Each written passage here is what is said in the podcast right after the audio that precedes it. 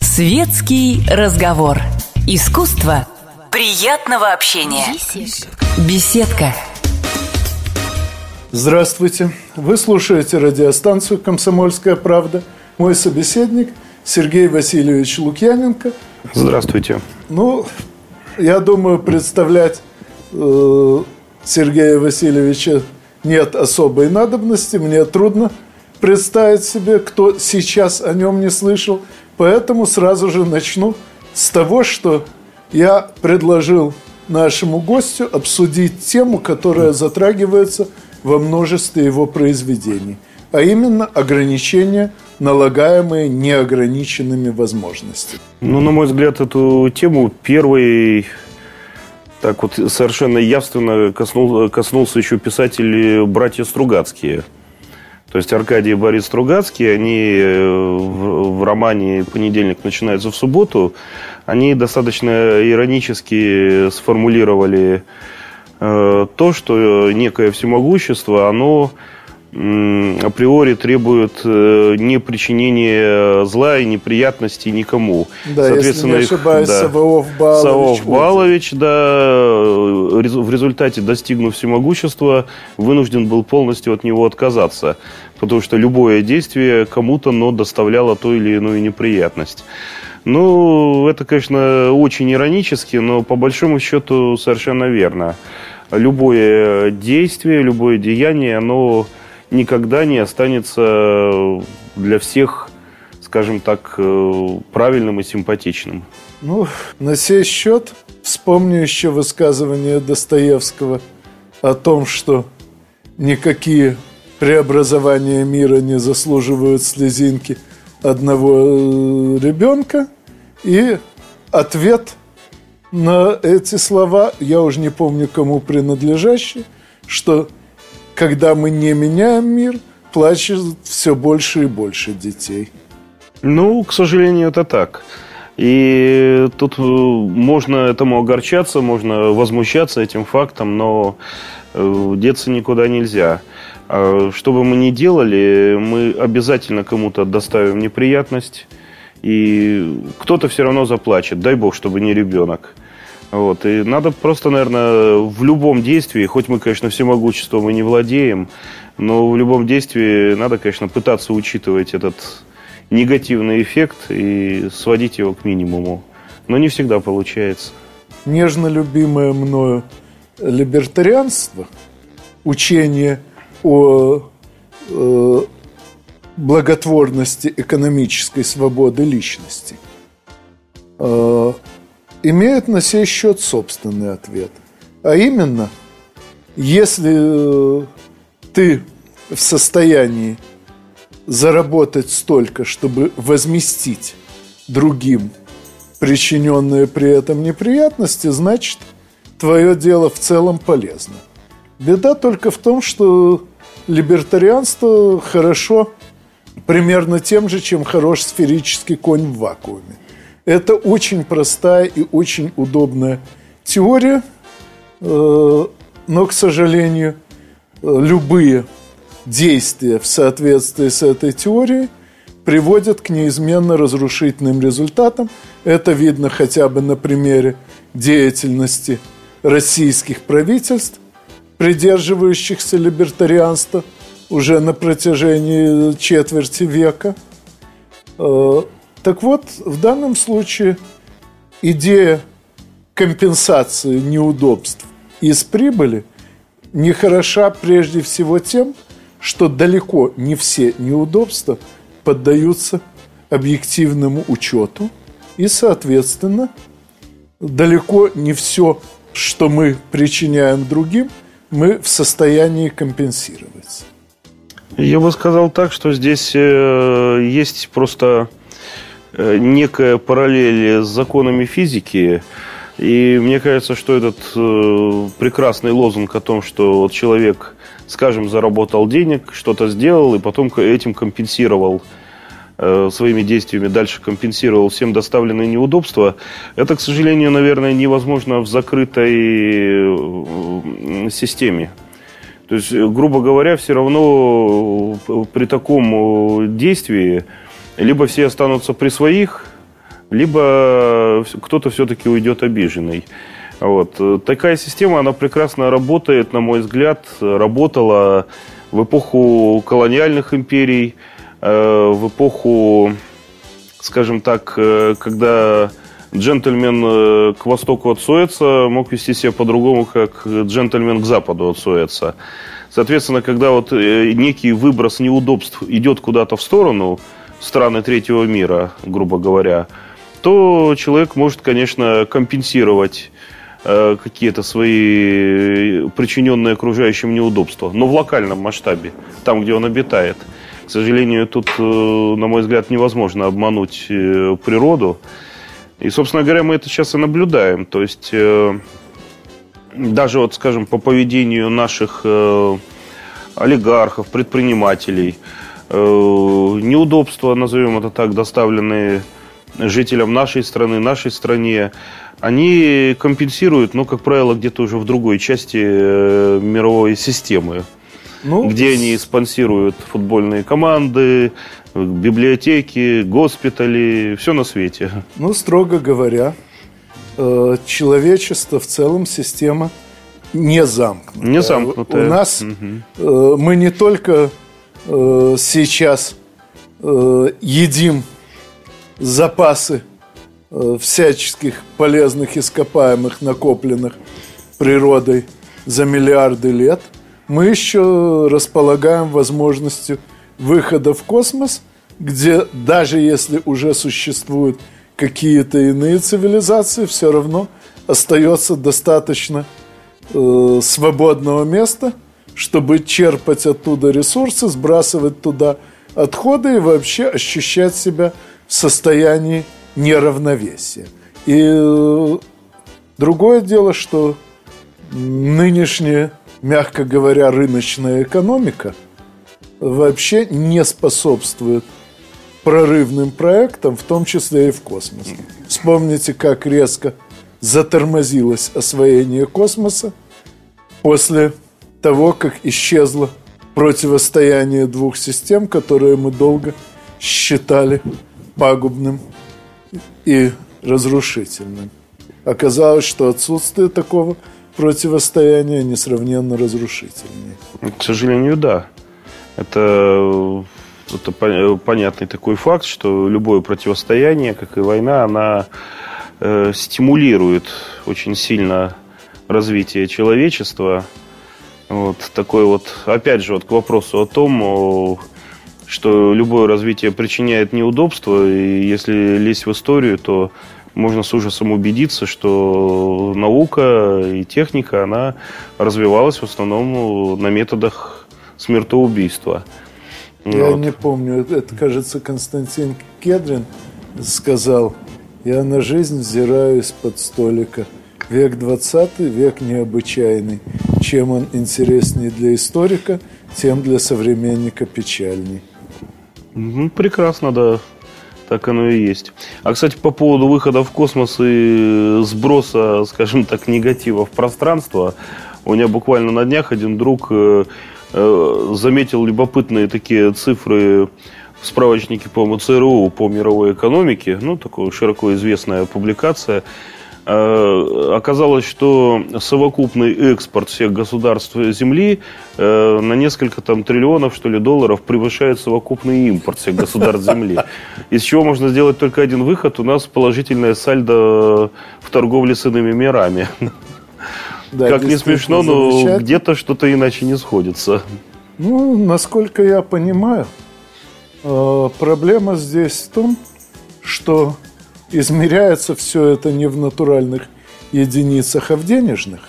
А в нашей мировой финансовой системе существуют, как известно, источники печатания денег, не компенсируемые их ответным изъятием. То есть э, подобного рода перекосы неизбежны именно потому, что э, идет непрерывная накачка – денег и, грубо говоря, экспорт, измеренный в одной денежной системе оказывается больше импорта измеренного в другой. Ну вот, Анатолий, вы взяли просто мою мечту о том, что мы, оказывается, уже торгуем с иными мирами, вы ее разрушили ну, сухой ну, как логикой. Сказать? С моей точки зрения, то, что сейчас творится в той самой финансовой сфере, это действительно иной мир. Там люди исходят из абсолютно иной логики. Там они действительно свято веруют в нарушение законов сохранения энергии и вещества. И главное, они пытаются переделать реальный мир под свои верования. Так что мы действительно торгуем с этим иным миром. Ну, собственно говоря, мне кажется, это касается даже не только финансовой сферы, мне кажется, и в сфере политики, и в социальной сфере мы очень часто начинаем действовать, ну, мы, там, правительство разных стран и так далее, начинаем действовать, исходя из каких-то сет жизни законов. Очень часто. И у меня ощущение, что вот этот вот некий потенциал нереальности, оторванности, он имеет свойство накапливаться.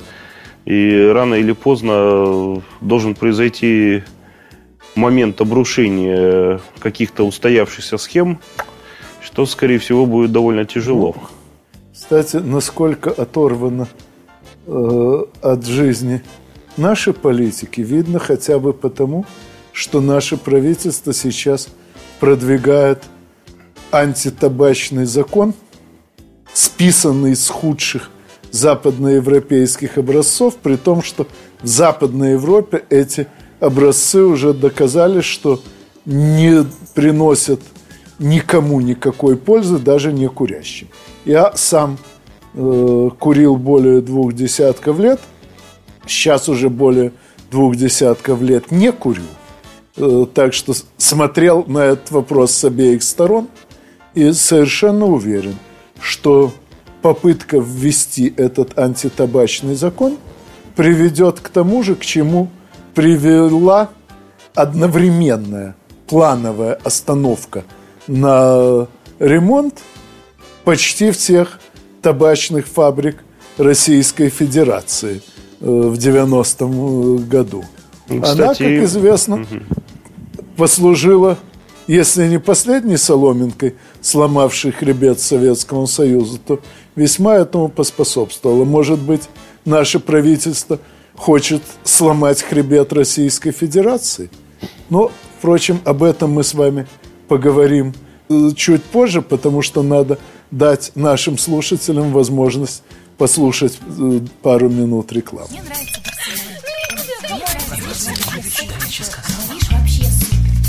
Светский разговор. Искусство приятного общения. Беседка. Здравствуйте, мы снова с вами. Мой собеседник Сергей Васильевич Лукьяненко. Э, если вот продолжить вот эту тему про антитабачный закон, э, я как человек, к сожалению, курящий, и при этом, в общем-то, конечно, осуждающий курение и прекрасно понимающий всю вредность э, этой привычки, или даже, скажем, грубо этого порока, я в некотором недоумении был. Я, конечно, понимаю, что у нас в стране закончились практически все серьезные проблемы, и надо сейчас коренным образом заняться борьбой с курением. Но вот если бы мне дали задание придумать э, способ э, максимально резко поднять градус народного недовольства, раздражение властью и так далее, я, наверное, ничего лучшего бы не придумал, чем сильно поднять цену на сигареты, ограничить места, где их можно курить и так далее. Разумеется, курение – это порог, разумеется, это, по сути, наркомания в такой легкой форме. Вот. Но по, скажем, по своим особенностям отвыкнуть от курения – это то, что не решается повышением цены – Э, повышение цены, знаете, как в старом анекдоте, когда э, приходит домой раздраженный э, отец алкоголик, говорит, водка подорожала. Его сын радостно спрашивает, что, папа, ты будешь меньше пить? Он говорит, нет, сынок, ты будешь меньше кушать. Вот э, повышение цен на сигареты, боюсь, э, не вызовет резкого спада курящих. Ограничение их продаж скорее даже может повысить какой-то интерес детей, подростков, как некому запретному плоду.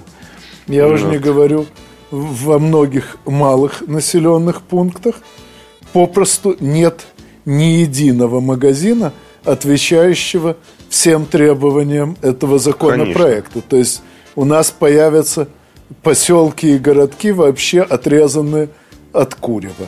А человек, взрослый человек, который курил уже большую часть своей сознательной жизни, если его лишить э, вот этой курительной палочки, пусть тысячу раз вредной, он, в общем-то, будет очень раздражен. Ну, и делает... У нас огромное количество людей, причем это все-таки в большинстве мужчины, это мужчины зрелого возраста, э, не самые, скажем так, может быть, в большинстве своем богатые, может быть, даже не самые образованные.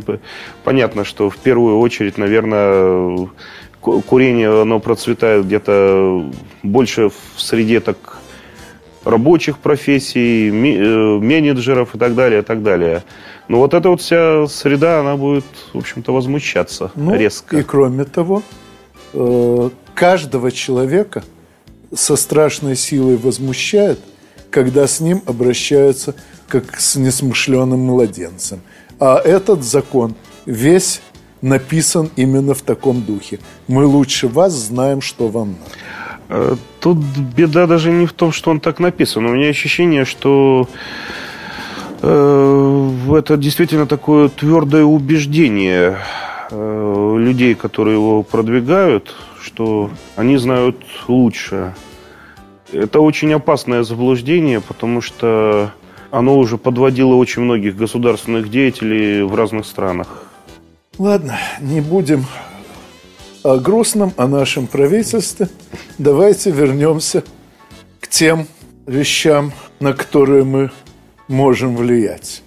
Например, э, к волшебству. Как ни странно, э, я говорю совершенно серьезно. Э, Артур Кларк в свое время показал, что с точки зрения человека любого уровня развития – технология, существенно превосходящая этот уровень, выглядит волшебством. И, в общем, то, что э, у меня, например, вот висит на груди хороший, довольно мощный компьютер, это мне самому еще лет э, 20 назад показалось бы истинным чудом. Истинным чудом 20 лет назад показался бы, скажем, и мобильный телефон – я э, помню, вот, э, помню, как они входили в жизнь, а потом я помню определенный шоковый момент, когда мой мобильный телефон обыграл меня в шахматы. Вот. Это был простенький, с маленьким экранчиком, но по тем временам очень умный телефон э, Siemens SL45. Я думаю, это не сочтут за рекламу, потому что Siemens все равно уже не выпускает телефонов. Вот. И когда телефон обыграл меня в шахматы, я, в общем, понял, что будущее, оно где-то уже наступает на пятки. Кстати, вспомнился кадр из фильма «Укращение огня», когда главный герой, э, в основном списан из Сергея Павловича Королева, встретив свою первую любовь, везет ее в своей машине и по ходу дела, узнав, что ей надо возвращаться из командировки, немедленно пытается позвонить прямо из машины первому секретарю соответствующего областного комитета партии, чтобы тот попросил э, руководителя ее предприятия продлить командировку. Так вот, тогда это воспринималось, ну, не то, что как чудо, но воспринималось как крайняя экзотика. Кстати, должен заметить, что в эту самую систему мобильной связи «Алтай» было вложено довольно много идей, которые потом разнообразно перерабатывали западные конструкторы, и при другом политическом раскладе мобильная связь могла начаться именно оттуда. Ну, в общем-то, это традиционная была беда Советского Союза, что огромное количество интересных прорывных решений, они вот существовали в виде какого-то очень узкого сегмента – для оборонки, для космоса, где-то для власти и так далее. И там, где нужно было включить, э, скажем так, механизм этого широкого распространения торговли, так сказать, этими технологиями и прочим, оно не работало. Э, это, конечно, было факт. Самое обидное, что насколько я могу судить, исходя из результатов исследований ну, моих и моих коллег в последние годы, причина тут была даже не политическая, а чисто техническая. Грубо говоря, имеющимися тогда инструментами можно было эффективно планировать производство лишь очень небольшого ассортимента продукции, и поэтому государство стояло перед выбором. Либо мы расширяем ассортимент, но тогда рискуем потерять управление хозяйством, mm-hmm. либо мы сужаем ассортимент, чтобы сохранить управляемость. Надо сказать, что э, при Джугашвили шли больше по первому пути. Сейчас мало кто это помнит, но тогда была очень развита промышленная кооперация. Небольшие артели mm-hmm. заполняли все ниши э, хозяйства, куда не доходил план – то есть им планировали, грубо говоря, снабжение, э, скажем, какой-нибудь швейной артели, планировали снабжение тканями, но что из этих тканей шить, она выбирала самостоятельно, уже не обращаясь к плановым органам. Но, к сожалению, когда э, Джугашвили умер, его преемник, правоверный коммунист Хрущев, понимающий только ту часть коммунизма, которая могла уместиться в его сознании, э, отказался от такой практики, превратил артели в государственные предприятия, полностью подчинил их плану и решил, что лучше сужать ассортимент, но сохранять полный контроль над хозяйством. Ну, это, конечно, была ошибка. Может быть, может быть, это была та ошибка, с которой смерть Советского Союза и была уже предрешена. Ну, очень возможно. А, Но вот. единственное, угу. что меня утешает, что уже к концу нынешнего десятилетия э, информационные технологии достигнут уровня, позволяющего планово управлять практически неограниченным ассортиментом. Ну, то есть ассортиментом, сопоставимым с общей численностью населения, так что, грубо говоря, чуть ли не для каждого можно будет что-то делать индивидуально. И в этом случае мы сможем вернуться опять к плановому хозяйству, но уже с учетом этого печального опыта. Потому что, в принципе, э, в общем случае план работает эффективнее рынка. Но вот при условии, что мы можем этот план оперативно делать. Так что тут получилось, что нас ограничивали именно возможности, а с чем мы столкнемся, когда наши возможности планирования станут неограниченными, это нам еще предстоит испытать и пережить. Главное, чтобы не с тем, что не хватит китайцев для осуществления наших планов. Потому что, к сожалению, можно спланировать все, что угодно, но нужно еще произвести, а сейчас... Нет, нет. Понятно, что понятно, что э, полное планирование включает в себя все ресурсы, включая и человеческие. То есть, грубо говоря, с ситуацией, когда мы не сможем произвести все, что запланировали, мы не столкнемся. Другое дело, что мы столкнемся с ситуацией, когда наши желания превосходят наши возможности. Ну так э, это всегда есть, но в этом случае – ощущение будет особо острым. Потому что сами возможности очень уж велики, и действительно будет казаться, что мы можем все. Я, в общем, совершенно не против, чтобы такая ситуация возникла. Это лучше, чем ощущение, что мы не можем ничего. Да. Но то, что у нас, э, да, наверное, не только у нас, это все-таки э, такая общемировая тенденция.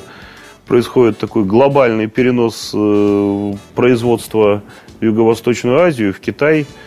Это, на мой взгляд, конечно, опасная тенденция.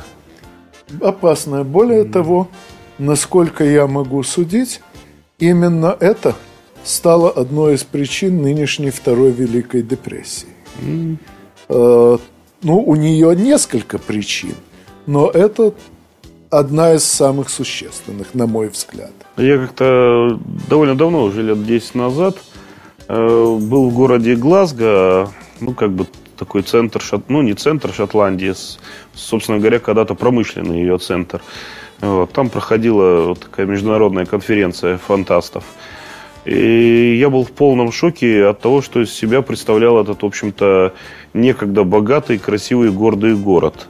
То есть э, это походило на советскую международную панораму э, самого такого ярого пропагандиста потому что вокруг стояли дома с заколоченными окнами, э, какие-то совершенно опустившиеся э, люди ходили по улицам. То есть э, это было еще лет 10 назад, и на вопросы, а что и как и почему, собственно говоря, произошло, объяснение было простое, потому что производства все, которые там были, они, в общем, вынесены, ушли в Китай, в Азию, и город фактически оказался никого не нужным и умер. Ну, строго говоря, планирование, о котором я говорю, будет вестись сразу в глобальном масштабе. Э, но тут э, встает другая проблема. Какую цель мы поставим перед планом? И, э, грубо говоря, поставим ли мы цель накормить всех или произвести гору всякого, неважно для чего, или, наконец, цель гармоничного развития, при котором не будет таких вот разрушенных городов, как Глазго или Детройт. Ну, подробнее мы об этом поговорим после очередной дозы рекламы.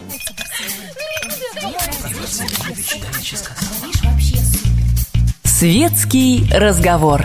Искусство приятного общения. Беседка. И снова здравствуйте. Мой собеседник Сергей Васильевич Лукьяненко. Продолжим наш разговор о том, какие ограничения налагают на нас неограниченные возможности. Мне кажется, что большей частью, конечно, да, наверное, единственные ограничения – это ограничения морально-этические. То есть те, которые вот действительно у нас есть. Потому что, собственно говоря, вот мы сейчас там касались разных вопросов, касались там и планирования, и производства, и, и так далее. Э, и есть действительно масса доводов, например, за то, чтобы выносить, закрывать производство, за то, чтобы поступать, э, закрывать там, скажем, какие-то неперспективные деревни и, и так далее, и так далее. Есть масса экономических доводов делать что-то, что делается и у нас в стране, и где-то во всем мире. Вот. Но вот именно с, с более глобальной такой точки зрения, которая опирается просто на обычную такую этическую составляющую, это совершенно неразумно. И рано или поздно вот эта вот этика поведения, она отыгрывается и в реальности. И оказывается, что в погоне за, скажем так, удобством и выгодой мы сами себе навредили. Ну, тогда припомню одну старую-старую теорию. Разработал ее Джон Стюарт Милл. У нас активно пропагандировал Николай Гаврилович Чернышевский. Это теория разумного эгоизма. Согласно этой теории, Человек, способный предвидеть сколь угодно отдаленные последствия своих действий, будет в своих личных интересах действовать предельно альтруистично. И не происходит так только потому, что мало кто из нас способен предвидеть последствия своих действий хотя бы на шаг вперед, не говоря уж о сколь угодно отдаленном будущем. Более того, нынешняя акционерная экономика, где главная задача любого руководителя – это раз в квартал показывать красивый отчет, приводит к тому, что за пределы этого квартального отчета практически никто не заглядывает. И э, значительная часть разрушительных последствий нынешней системы хозяйствования – как раз и связано с этой навязанной близорукостью, как мне кажется. Ну, я бы еще сказал, хорошо было бы, чтобы наши законотворцы тоже не были связаны необходимостью выдавать на гора какое-то количество бодрых идей и законов, потому что иногда это ощущение, что у них э, просто такой план повала, вот вынь да положь обязательно как можно больше каких-то реформ, а то ведь иначе не оценят, что они там сидят и ничего не делают. Потому что то, с какой энергичностью у нас э, меняют и громят э, работающие и существующие схемы, это просто диву даешься. Да, есть на сей счет американская поговорка «не сломано, не чини». Да. Ну, старый программистский принцип. Типа, работает, не трогай. Опять же, старый программистский анекдот. Сидит такой весь в мыле над э, компьютером программист, что-то пишет, подходит э, маленький сын, говорит, папа, а почему солнце всходит и заходит тут? Что, солнце сходит? Оно всходит? Да. Заходит? Да. Не трогай. Ну, вот примерно так. Вот, кстати, вот по поводу того, вот как раз вспомнилось по аналогии и по поводу законотворчества, и по поводу детей. У меня э, ребенок ходит э, в такой, ну, как называл в советское время, дом пионеров. Э, прекрасная структура, государственная, дешевая, там, а то и бесплатная по большей части. Ходят дети, занимаются авиамоделизмом, шахматами, всем на свете. Казалось бы, ну вот все работает, все прекрасно, там требует какой-то минимум денег от государства на зарплату небольшую э, фанатам, педагогам. Не трогай. Нет, у нас э, решили, что надо всех осчастливить. Во-первых, для того, чтобы все дети могли посещать, как бы, ну, декларируется так. Надо ограничить э, посещение на каждого ребенка четырьмя часами в неделю, не более того. А то иначе один будет посещать 8 часов, а другому не хватит люди, откройте глаза. Нету по факту того, если бы у нас все дети рвались во все эти кружки и секции, было бы прекрасно. Они вместо этого сидят и играют в компьютерные игры или смотрят видео. Нет, ограничили, потом ввели еще там один фактор, а сколько наполняемость групп. А вот 15 человек ходит, значит, этот кружок мы сохраним, а здесь ходит 7, значит, не сохраним. Меня это не затронуло лично, потому что у меня ребенок ходит на шахматы, и, слава богу, шахматы остаются у нас популярной игрой. Но то, что ушла уже с, вот с начала всех этих реформ где-то за полгода, ушло треть преподавателей, закрылись какие-то все эти детские там кружки, секции. Куда эти дети ушли? Они ушли в другие э, детские развивающие центры? Да нет.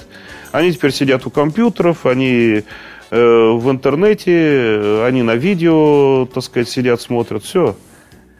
Мы, собственно говоря, взяли очередной раз благими целями, ударили подрастающему поколению по голове, а надо было всего лишь не трогать то, что имеется. Ой, к сожалению, у нас деятельность любого чиновника оценивается по числу телодвижений, а не по их результатам. О чем и речь, о чем и речь. Вот именно вот это вот безумное стремление нашей чиновничьей братьи изобразить видимость деятельности. Вот сейчас мы сделаем. Вот так вот, асфальт снимем, положим плитку, прекрасно. Нет, плитка не идет, э, закатаем снова асфальт. А здесь мы введем новый норматив, а здесь мы введем другой норматив. А это мы сейчас закроем, а это мы сейчас откроем. А давайте люди будут ходить на ушах. Я не знаю, вот что сделать. Может быть, выписывать какую-то премию лучше было бы тем, кто не подал э, ни одной свежей идеи чиновникам. Ей-богу, было бы меньше вреда. Или пригласить каких-нибудь китайских чиновников. Наших отправить туда, э, их все равно никто не поймет. Они будут говорить, их не поймут. А нам, китайских, они тоже будут молчать, загадочно улыбаться.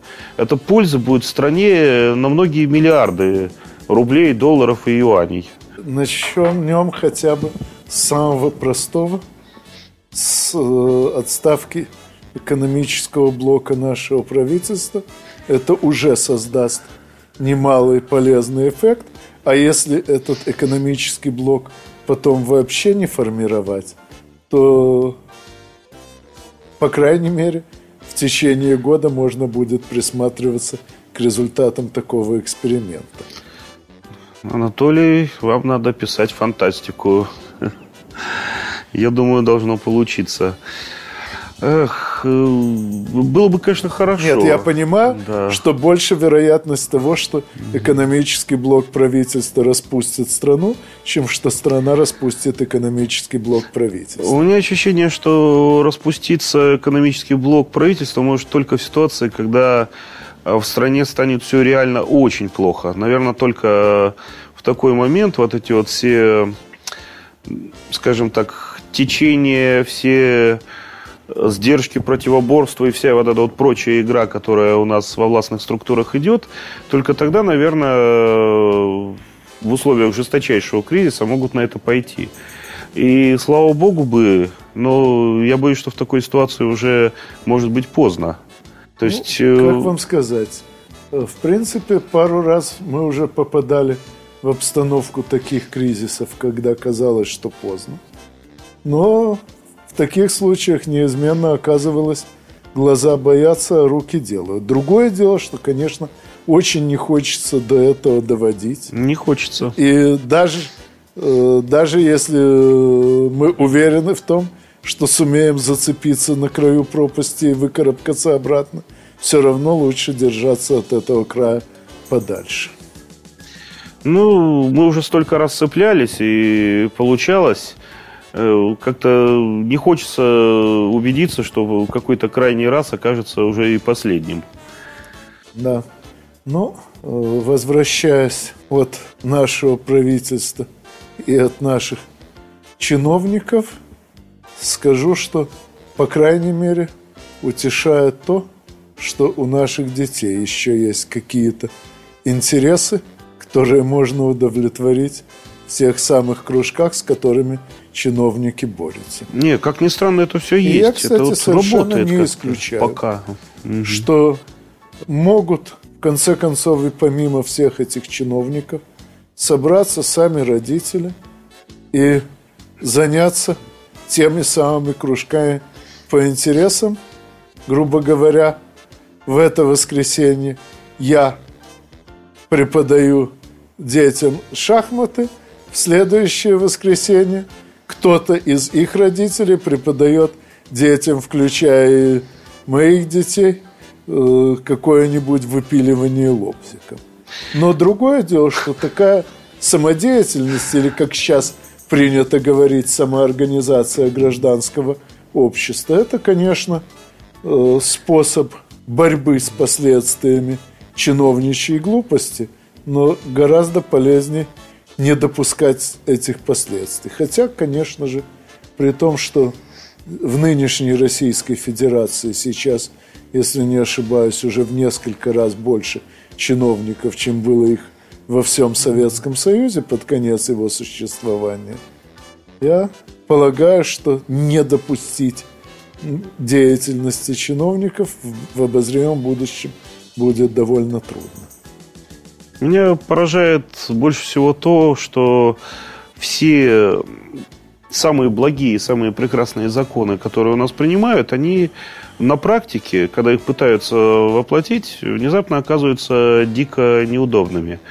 Вот э, мне, например, рассказали историю, я так без имен могу сказать, о том, во что превратилась прекрасная идея, о том, что нужно делать э, такие тендеры, для проведения международных выставок, ярмарок и прочего. Вот, я часто посещаю различные такие вот книжные ярмарки в других странах. Тендер прекрасно. В результате срок подготовки ярмарки оттягивается до самого последнего момента, пока проходит этот тендер. И в результате там российская делегация, когда она наконец приезжает, она оказывается заперта где-то в дальнем углу павильона, куда никто не ходит. Почему? Ну, потому что надо было провести этот тендер, все по закону, массу бюрократических э, вещей. Сэкономили денег? Неизвестно. То, что потеряли как бы то, для, ради чего ехали, возможность как бы продемонстрировать э, страну, что-то о ней рассказать, встретиться там с читателями, ну, в моем случае, это факт. Вот, казалось бы, прекрасный благой закон, чтобы не тратили лишних денег. Вот, обернулся потерей времени, а время то же самое деньги. Ну, Потому что, когда думают только о деньгах, а не о тех целях, для которых деньги всего лишь один из множества инструментов, инструментов достижения, да. Результат будет именно такой. Но боюсь, что э, к этой теме нам придется вернуться при следующей встрече, поскольку сегодня наше эфирное время уже истекает. Так что до свидания. До свидания. Горячий кофе, светский разговор, интересные персоны, хорошая компания, беседка. Душевного разговора.